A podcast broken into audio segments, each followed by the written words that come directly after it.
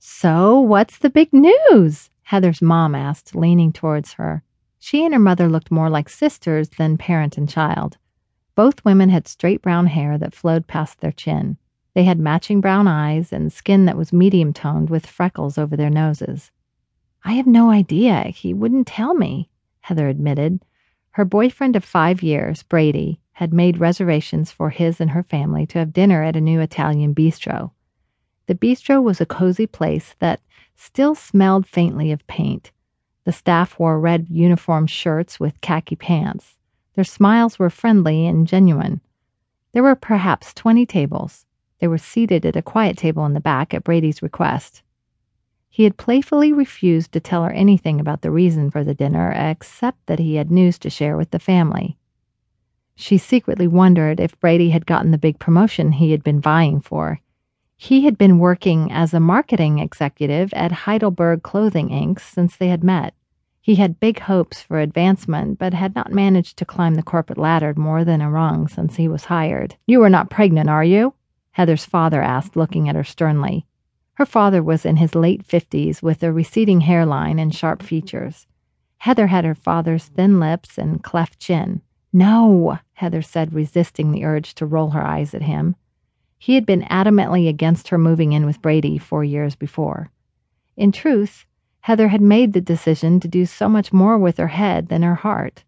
Her landlord had decided not to renew the lease on her apartment at the last minute due to his daughter needing a home after a messy divorce. Heather had been given only a month's notice to find a new place.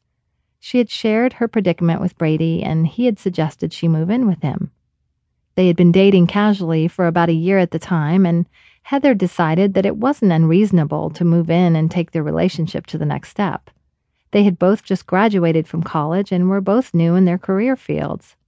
Overall, it had been a good move, though the fact that she was living with Brady made her old fashioned father more than a bit nervous. What is this all about? Brady's father asked as soon as they were seated. Brady's parents had been the last to arrive. His parents were a bit older than Heather's. They were in their early 60s. They were one of those couples that had been together so long they looked very much alike. Both were heavy set with double chins and salt and pepper hair. I had wanted to wait until after dinner to do this, but Brady reached into his pocket and pulled out a small black box. He opened the box towards Heather, revealing a diamond ring. Will you marry me? he asked.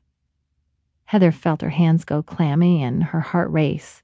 Brady wanted to marry her marry her, as in forever.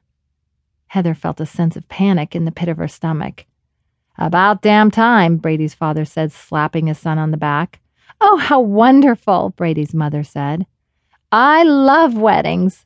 We will get you two married, and then maybe we can get some grandchildren before we are too old to enjoy them, Heather's mother said.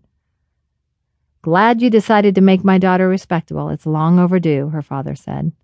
Without waiting for an answer, Brady took the ring out of the box and placed it on her finger. He had gotten the perfect size, which didn't surprise Heather in the least. Brady was a man who loved details. He was good at details. Let's order the meal now, Heather said, opening her menu. Can I get you some drinks? A waiter asked, coming to the table. Let's have champagne. My daughter just got engaged, Heather's mother squealed. Heather hid her face behind the menu, trying to make herself disappear. Dinner was eaten and champagne drunk with the pleasant chatter of women planning for a wedding. The only one whose voice was not excitedly twittering away was Heather.